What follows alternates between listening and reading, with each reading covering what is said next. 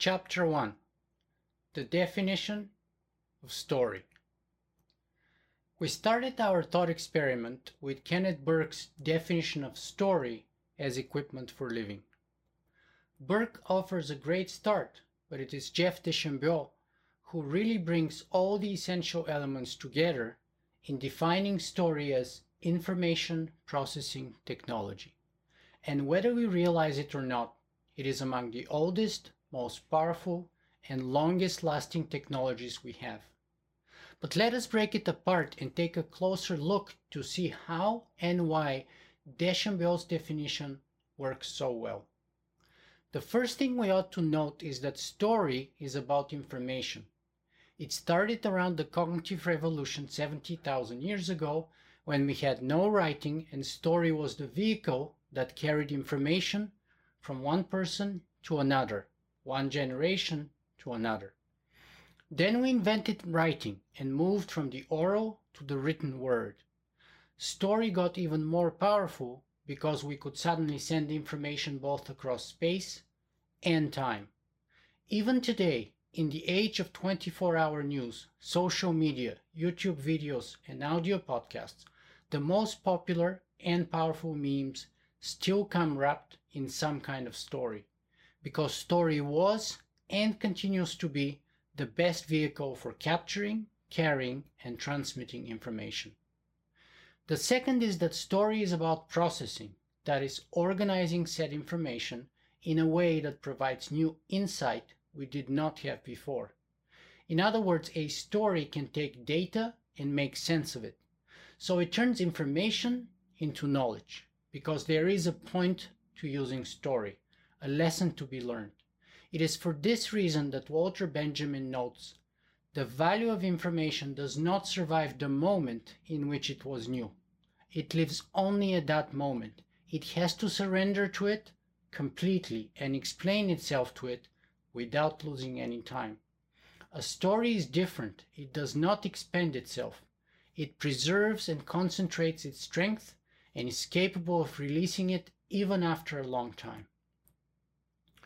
The third part is that it is technology, because story is a conceptual tool created by Homo sapiens. For example, Kevin Kelly defines technology as anything useful invented by a mind. For Angus Fletcher, technology is any human-made thing that helps to solve a problem. As any good tool, we can apply story to many a problem to help us understand, make sense of, and deal with. No story, no way to organize information, no way to process it, no way to make sense of, remember, or understand. Because story is ultimately about understanding and solving problems. More on that on chapters 6, 7, and 9. Story also has very specific features, characteristics, and structure that make it both powerful and unique. And it is neither simple narrative nor mere propaganda. For example, story is different from narrative just like chronicles are different from history, because chronicles and annals are simply a sequence of random chronological occurrences without any connection, common theme, or thread. This is why they're so boring, tedious, hard to follow, and hard to remember.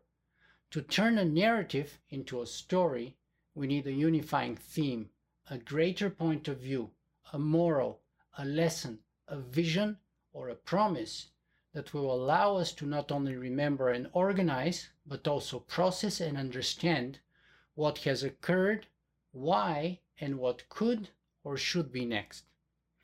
That is why Hayden White argued that the moment we brought history, the moment we brought story to narrative, is the moment that gave birth to history. In the words of David Campbell, history proper requires the narration of events so that they are revealed as possessing a structure, an order of meaning, that they do not possess as a mere sequence. For both White and Campbell, it is only after embracing a meaningful structure that history proper breaks from the ranks of the ancient annals and chronicles and claims its modern day place among the other sciences. Story is also different from propaganda because story is about the audience, not about the storyteller. Thus, the storyteller is not the hero, the audience is. This is a critical point to understand. A story is not about the storyteller's ego or agenda. It is about the audience, informing, entertaining, enriching, and teaching them something worthwhile. So a good story is not merely entertaining, but transformational. It is a promise for something the audience longs for. That is why your press release is not a story. Neither is your latest news, greatest achievements, biggest product launch, volunteer work, and charity donations. Those are all about you. Those are all propaganda. Finally, a classic story has a particular structure. That is, it has a beginning, middle, and end. So while the characters, places, or even the objectives can change, the structure remains mostly the same. The beginning. Shit happens. That is why, for example, hard-boiled detective storyteller Raymond Chandler noted, Trouble is my business. The beginning sets the problem and creates intrigue. That is, it hooks the audience to the plot and whets their curiosity as per how the problem might be resolved.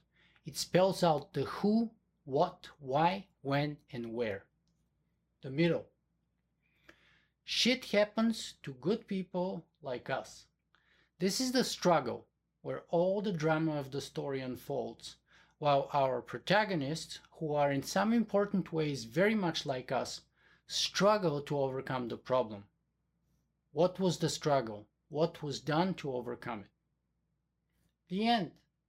What we learned from shit. This is the resolution. What did we learn from this particular story? In short, the structure of a story is basically a roller coaster where we go down and up, down and up again. As David slowly noted in his TEDx talk, stories are like roller coasters. They're only any good if they're coming up and down.